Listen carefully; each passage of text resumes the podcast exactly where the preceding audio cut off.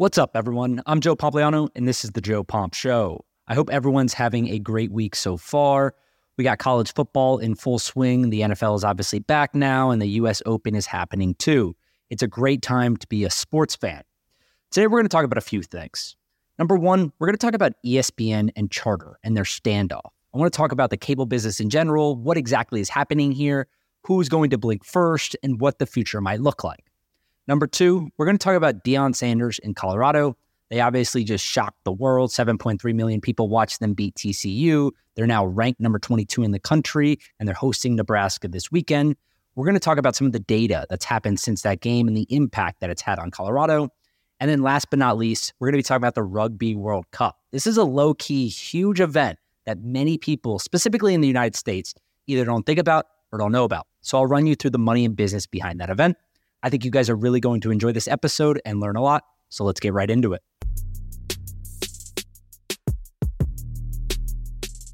Okay, so I want to start today's podcast by talking about the ESPN slash Disney standoff with Charter slash Spectrum.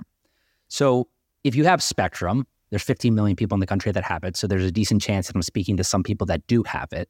I'm sorry. I know it's unfortunate what's happening right now. This isn't fun for anyone and it puts consumers and customers in a really difficult position.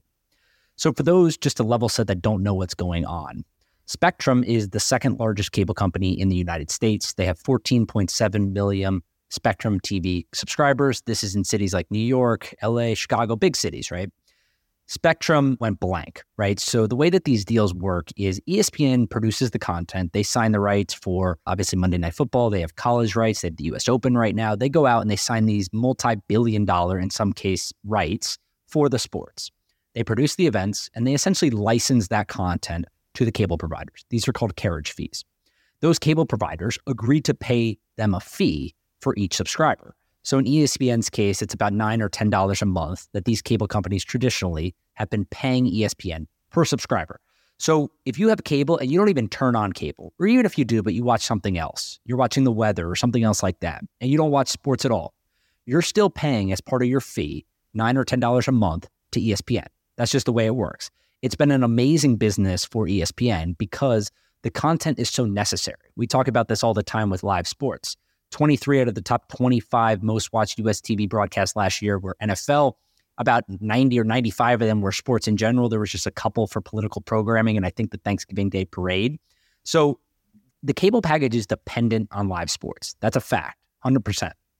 But what's happened is Charter and Spectrum are saying no. They're saying no. And the way that these deals work, I think, is important for you to understand because Disney is not stupid. ESPN is not stupid. Bob Iger certainly is not stupid. The way that they structure these deals is for them to run out essentially right where the most lucrative programming, the most in demand program is happening.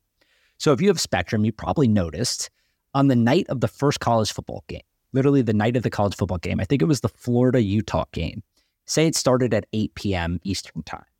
That's exactly when the service went out. It just went blank and turned black. See ya. No more. You don't have access to ESPN. All 19 of their channels went blank at 8 p.m. Eastern Standard Time. And the reason why they do that is because they know people are looking forward to that game. In some cases, many people don't expect this to be happening, so they start panicking. They call Spectrum, they go on the website, they leave nasty comments, they tweet about it, they post on Facebook. They just give Spectrum hell. And that's exactly what happened. Many people were frustrated. I tweeted about it. I don't even have Spectrum anymore. I have YouTube TV. But I tweeted about it because so many people were upset. And this is nothing new. This literally happened with YouTube TV last year also. So again, nothing new. This is on purpose that Disney does this. And what they want to do is they want to lock these cable companies into escalating payments. So every time a new contract comes up, they want them to pay more for their services, despite the decline in these companies' profits because of the decline in cable television. ESPN says, look, we know you need our content. We know you need it. Live sports is the last thing holding this bundle together. So you're going to pay us more and more and more, and we're going to compress your margins. And historically, every company has been willing to do that, from YouTube TV to all the other cable providers, because even if it goes out for a day, you don't want all your customers to pull off, right? If it's gone for a week, if it's gone for two weeks, if it's gone for three weeks, or if you decide we're never going to have ESPN again, you're going to lose a substantial amount of your customer base because that's the reason why they have cable. It was the sole reason I had cable, and it's the sole reason why many people have cable. It's live sports and live news. So, what we're seeing with Spectrum right now in Disney is that Spectrum is essentially saying, don't worry about it. Don't worry about it. We're not we're not dealing with this crap. We're not going to let them bully us around. It's been over a week now. And if you just look at ESPN's lineup this weekend, so I'm recording this on Thursday afternoon. It's going to go out Friday morning. You'll probably be listening to this on Friday or maybe this weekend. This may all get resolved, but I still think it's worth talking about because I want everyone to understand exactly what's happening here. ESPN this weekend alone, they have the Texas Alabama game. That's not even counting college game day. They obviously have that, but they have the Texas Alabama game. They have the US Open finals, men's and women's finals. They have the Monday night football game between the Bills and the Jets. That's three marquee events this weekend alone. Now, obviously, the NFL is back in action and all the other games are on Fox or CBS or whatever. But ESPN is the premier player in sports, and not having 19 of Disney's channels is a huge, huge, huge, huge, huge negative. But the response to this from Charter has been more interesting because, like I said, what usually happens and what happened with YouTube TV last year was they said we couldn't come to an agreement, give Disney a call, give YouTube TV a call in the other instance, and tell them how much you hate this. And then after a day or two goes by, maybe even less than 24 hours in YouTube TV's case, a deal has been agreed upon. So it's just like a negotiation tactic, usually. But this doesn't feel like this. And many people that I've heard from in the industry and other people that are talking about this online have agreed that this could potentially be very, very, very dangerous for cable specifically. And I'll tell you why. So, Charter is essentially saying, hey, look, we have a very good broadband business. We have a good wireless business. The cable business isn't as good. It's declining. It doesn't look as great to us. We're not making as much money. What if we don't need that? Right? What if we don't need that? And the reason why many people think they're saying that is because they're telling people when you call in. So, one thing that is absolutely should be a crime is that you cannot cancel online. You can literally not go on Spectrum and cancel. You can go in, you can up your plan, you can add new channels, you can extend it, you can do all this stuff to make them more money. But you can't cancel your plan, which I think is absolutely ridiculous. It should be against the law and it should not be allowed. But what they make you do is they make you call in. And when you call in, you can guarantee that you're going to be put on hold for two hours, 100%. Go, go look, search Twitter, talk to friends that have Spectrum. Maybe you have Spectrum. This is how it works. You're going to be put on hold for a couple of hours. And then when you finally get to someone, if you're able to find the right department, they're now convincing people or trying to convince people to sign up for Fubo TV by getting a discount. So they'll say, hey, go sign up for Fubo and we'll give you a discount. And that's unique because in most cases, you'll never hear a cable company telling you to go sign up for someone else, right? They're not trying to lose business. That would be stupid. But what's happening here is they're saying, we don't need ESPN. We don't really like this business anyways. And the kicker is that ESPN has been publicly saying for many years now that they're going to add all of this exclusive content that they have on their, their cable channels to ESPN Plus. They've literally said, and I quote, it's not a matter of if, it's a matter of when. So if you're charter and you're sitting there and you're saying you want us to lock into a deal for probably like four, maybe five years, these deals are usually longer in length, which is the most dangerous part. You want us to lock into a deal for four to five years just so you can create a competitor to us. Because that's essentially what it is, right? If you have ESPN Plus, you don't need ESPN if the same content is on ESPN Plus. And if that comes at a fraction of your cable costs, granted, you'll still need, you know, Fox and all these other networks. ESPN Plus then becomes a competitor to Spectrum. And Charter's obviously not happy about that. So I don't know how this is actually going to end up, but my guess is that they'll probably get something figured out eventually, even if ESPN has to give up a couple things, because everyone looks at ESPN and they say they have all the power. Disney has all the power. They own the content. You need live sports. These cable companies still have to pay up. But if a cable company like Charter, who has other businesses, right? They have broadband, they have wireless, says Spectrum really isn't that interesting to us anymore. We're not really interested in the video side of this stuff. We make more money on the other businesses, anyways. We're going to start to just decline this a little bit, right? And if you have ESPN or you need ESPN and you want to cancel, that's great. Go ahead, go do it. We're not going to fight you on that. If they say that, that is massive, massive, massive because ESPN, for the first time in what feels like forever, or maybe even history, will get shut down. They'll say these bullying tactics are not going to work, and other cable companies will then have leverage in their negotiations also. Now, some of these situations are different, and there's some other nuance to this where people are saying that Spectrum just wants Disney Plus and ESPN Plus for free for their customers, and maybe that's what ESPN ends up giving up. But right now, it feels like we're at a stalemate. People are saying, I'm not giving in on Bob Iger's side. And then on Spectrum and Charter side, they're saying I'm not giving in either. So I wouldn't hold your breath on this kind of stuff. It's already been a week now. My guess is it could go a few days longer, one way or the other, before we get an official announcement. Disney is pulling out all of their options. They literally had Stephen A. Smith tweet out other ways to go sign up for services and leave Spectrum. So if you're reaching out to personalities that have large audiences on your owned and operated networks, you got something going on, right? You're not, you're obviously not super confident in the plan that you have in place or the fact that any of this is going to get resolved anytime soon. Today's episode is sponsored by FrameBridge. If you haven't heard of them by now, FrameBridge is the easiest solution for custom made framing. From iPhone photography to sports jerseys, you name it, they can frame it. So many of you have probably seen that I got a new studio background recently. It's a bookcase, and I wanted a couple different pictures to put in the bookcase. So I went to FrameBridge. All I did was upload a photo, selected the size, and picked out a frame. I placed my order within seconds, and before I knew it, the perfectly framed pictures were delivered to my doorstep in a matter of days. It was quick, it was easy, and most importantly, it was simple. So go to framebridge.com or see if there's a local FrameBridge store near you to get started and custom frame just about anything today. The next thing I want to talk about today is Coach Deion Sanders and the Colorado football team. Now, I'm sure many of you watched the game this past weekend. They beat TCU 45 42. It was an unbelievable game. I sat down, I watched the entire game from start to finish. They played lights out. Sanders' son is the quarterback. He had an amazing game. They had Travis Hunter, who plays both wide receiver and defensive back, played 120 plus snaps in 100 degree heat. Amazing, amazing, amazing performance. They shocked a lot of people, and 7.3 million people watched it on Fox. That was the most watched football game on Saturday, and it was the second most watched football game of the weekend behind FSU and LSU. So, absolutely huge, huge, huge game for Colorado. They're now ranked number 22 in the AP top 25 poll, and that's above Clemson, right? And the reason why I bring up Clemson specifically is because we all know what happened. We know that Colorado won. We know that there's a lot of excitement. They're playing Nebraska this weekend. The tickets are crazy expensive, yada, yada, yada, yada. But the reason I brought up Clemson is because college football is changing. And I think it's something that everyone needs to take notice of. Now, we know about the transfer portal. He brought in over 85 new players. There was one returning starter from last year. Literally everyone else is new. When I compare this team to last year's team that went 1 at 11, it's not even fair because it's a totally different team. The locker room is totally different. The staff is totally different. The support that they're getting from the school is totally different. So that's one thing, right? We have the transfer portal. He was literally able to build a new roster overnight. Overnight, he built an entirely new roster. He brought in 85 or 86 players and turned over everyone. And when you combine that with NIL, name, image, and likeness, which is now allowed by the NCAA, you have this perfect storm where college football has fundamentally changed forever. And the reason I say that is because Clemson, on the other hand, did the exact opposite of what Deion Sanders did.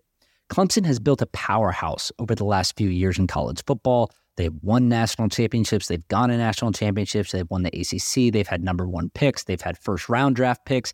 They've built a powerhouse under Dabo Swinney. But Dabo Swinney has been one of the loudest people against NIL. And maybe it's not fair to say he's completely against NIL. I think he's against a lot of the gray area around NIL. But ultimately, he has portrayed this image to a lot of people that he is against college athletes making money. And the reason why that's important, and he's also against the transfer portal, right? He wants to do things the right way, the way that they've always been done. And the reason why that's important is because he has just one player from the transfer portal on his team, just one player. And you could argue that he's getting great recruits. He doesn't need to change up his roster. These are guys that he brought in, and that's accurate. But even the best teams in the country are bringing in players. They're finding NIL deals through their boosters. They're helping these kids make money because ultimately that is a huge part of recruiting today. And if you look at what Coach Deion Sanders did, he brought in 85 plus new players. These people have NIL deals. The school was able to raise money from its boosters specifically for the purpose to pay his salary and pay other players on the team. And when I look at those two schools, they're headed in completely opposite directions. Colorado went 1 and 11 last year. They hired Deion Sanders, who brings momentum and energy to the program. He goes out, he brings in 85 new players. They get them paid on NIL deals. They start the season 1 and 0, beating TCU, who was in the national championship game last year. They're now ranked number 22 in the country. They added 150,000 new Instagram followers over the weekend. Tickets are now selling for $476 to the Nebraska game, which is double what it would have costed to attend every single home game for Colorado last year. I could go on and on and on. The stats are absolutely incredible, the impact that Deion has made. And they're headed north. They're headed north. They're a program on the rise. We'll see if he stays. We'll see if they keep winning. There's a lot of stuff that still goes into this. I don't want to overreact. But on the other side of the coin, Clemson is headed south. They've lost three of their last four games. Dabo Swinney only gets one kid from the transfer portal. They lose to Duke.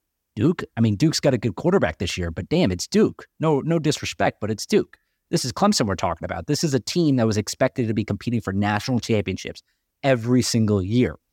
And my point with this is pretty simple. It's just college sports not only have changed, but they're going to continue to change.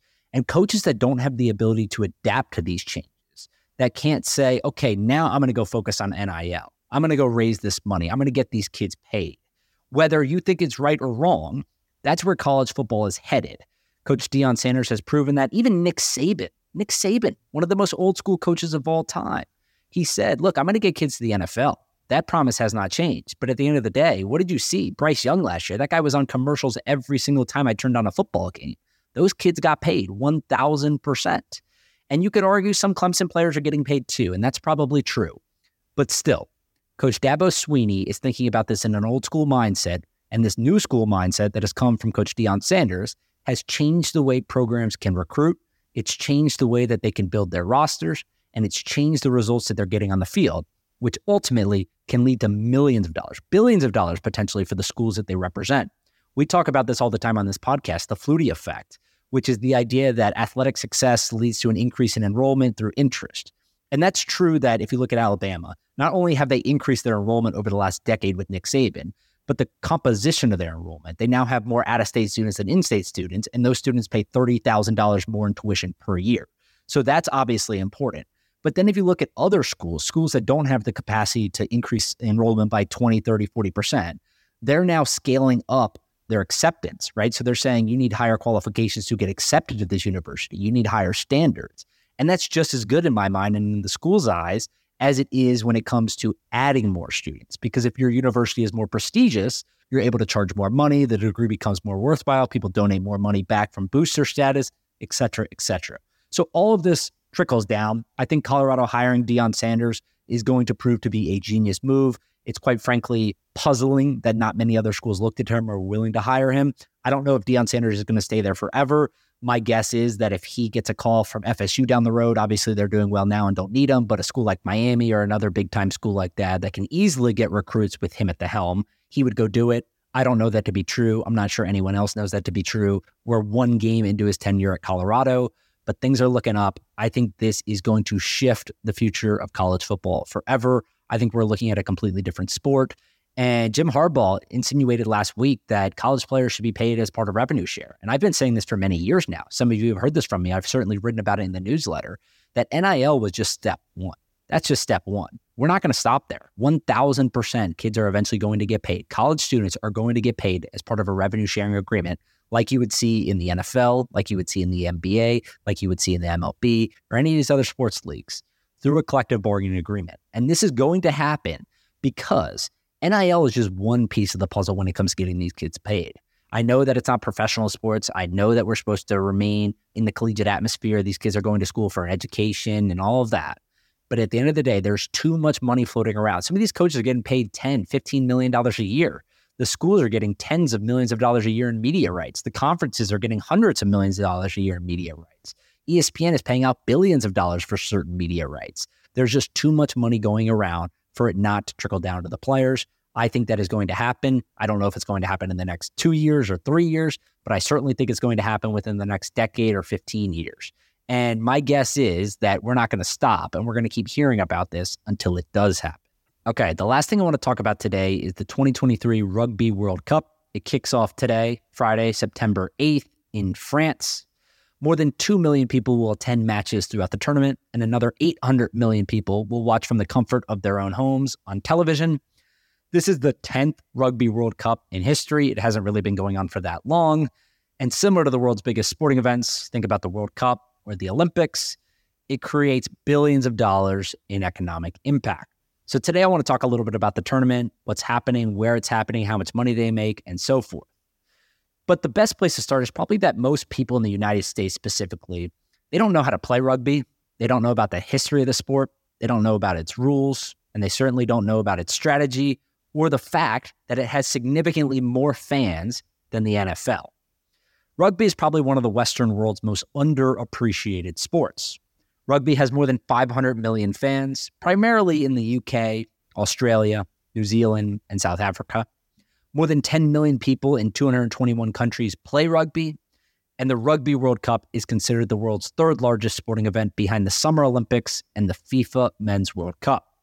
For example, the 2019 Rugby World Cup in Japan had 1.7 million total spectators. 242,000 people traveled to Japan from six continents and 178 nations to watch the games. The tournament generated $350 million in ticket sales, $134 million in sponsorship revenue, and an estimated $173 million in broadcasting revenue. And the final between South Africa and England had an average live audience of 45 million people. 45 million people. To give you guys some context, that's roughly equivalent to like the NFL's conference championship, right? So, like the AFC and the NFC championship, that'd be about 45 or 50 million people would watch that game. So, big tournament. And its economic impact is massive because of that. There's a study from Ernst & Young that came out a year or two ago. They said the 2019 Rugby World Cup in Japan had a total economic impact of $5.31 billion. And it added 2.84 billion to Japan's GDP, creating 46,430 jobs. And it finished that World Cup, the Rugby World Cup, finishes the most economically successful Rugby World Cup ever. But this year's Rugby World Cup is in France, and it's set to be bigger than Japan in 2019. There's going to be 48 matches over 51 days. 51 days. And I want to spend a little bit of time talking about this specifically because you hear 51 days, and that seems like a lot. The Summer Olympics in 2020 were only 17 days. The FIFA World Cup in 2022 on the men's side was only 29 days. And now we have the Rugby World Cup in 2023, which is 51 days. So it's almost double the length of the World Cup and it's like three times the length of the Summer Olympics. And the reason for this is simple. The sports governing body, World Rugby, they agreed to a request from the players and the teams to have five rest days between games. Five rest days. This is obviously a physical sport. It's a little bit different than the World Cup and the Summer Olympics. You need rest days between the games. So these 48 matches will take place over 51 days. They'll be played in nine stadiums throughout France. These stadiums have like 60,000, 70,000, 80,000 seats, where the finals being played actually has 80,000 seats. And they're in the south of France, most of the stadium. So it's going to be super interesting to see this tournament. The tournament was awarded to France over South Africa and Ireland because they projected, actually, they ended up guaranteeing a profit of $440 million to World Rugby, which World Rugby will use to invest in the game of rugby. They do this through TV rights, they do this through tickets. And they also work with more than 20 companies on the sponsorship side, like MasterCard, Emirates, Facebook, SocGen, and so many others. So the players are going to benefit from this also. Now, the prize money is significantly smaller than what you would see at like the men's FIFA World Cup, which handed out $440 million last year. This is just a fraction of that. They're going to hand out $42 million throughout the tournament. The typical player on each team is going to walk away with, if you win, a couple hundred thousand dollars. And then the organizations that are in these countries, right? So New Zealand, Australia, like all these teams have rugby organizations within their country. And if you win the Webb Ellis Cup, which is what the award is called, you end up getting like a hundred thousand or two hundred thousand dollars per player on top of that, right? So they'll supplement some of your wages too. So it's a little bit more financial incentive to go and win this whole thing. They're expecting 2.5 million tickets to be sold. They're expecting 600,000 visitors into France for this event, and 50% of the fans are expected to come from Britain. So this is something that I'm going to be watching. I hope you guys are watching too. Rugby is a super underappreciated sport, specifically in the United States. It's super fun to watch. This means a lot to the countries that are participating. It's going to keep getting bigger and bigger and bigger. It's only been around for about 40 years now. It happens every four years. This is the 10th edition. So this is something to keep your eye on as an event that's going to keep coming up. You're going to hear more about it over the coming years, especially because the 2031 Men's Rugby World Cup and the 2033 Women's Rugby World Cup are taking place in the United States. I'm super excited about it. I'm hoping to be able to catch a few games when they come here. We'll have more info about that in the coming years when they start to lock down some of the venues and stuff like that. But that's it for today. I hope you guys enjoyed this podcast. Enjoy the full weekend of college and NFL football that we have coming up this weekend. Please do me a favor and leave me a review on Apple or Spotify, wherever you're listening to this. Give me five stars. Tell me what you like about the podcast. Tell me what I can be doing better and so forth. I hope everyone has an amazing weekend, and we'll talk on Monday.